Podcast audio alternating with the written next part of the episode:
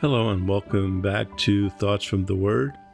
Today we'll be looking at 2 Corinthians chapter 1 verse 4. Well, this verse carries the same thought as 1 Corinthians 12:26, which we finished yesterday. And that is we are to help our brothers and sisters in need and anyone else God brings into our path. Today's verse looks at that concept from a different angle.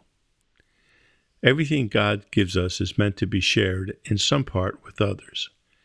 If God blesses us financially, it is so we can help those less fortunate. Our blessings from God should be in a perpetual state of motion. That is, God gives to us and we give to others. We are blessed to be a blessing, not to hoard for ourselves the gifts of God. In Romans 8:28, we've read that all things work together for good even those things we would not consider to be a blessing. Today's verse sheds more light onto this subject. The best marriage counselors are the ones who are married themselves. The best single ministry leader is the one who is single.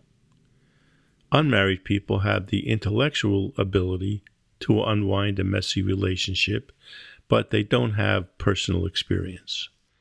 Likewise, a married couple leading a singles ministry has memories of being single, but are not living that experience on a daily basis.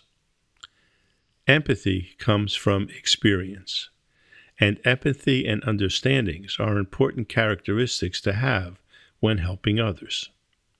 The phrase, I know what you're going through, rings hollow if that knowledge is from books or reading case studies. However, if one has actually gone through the same thing as the person being ministered to, that statement becomes one of solidarity with the other person.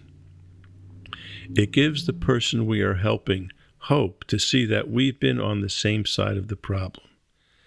When we truly walk in the shoes of another person, that is when we can help them the most. We'll continue this tomorrow on Thoughts from the Word. Thanks so much for listening.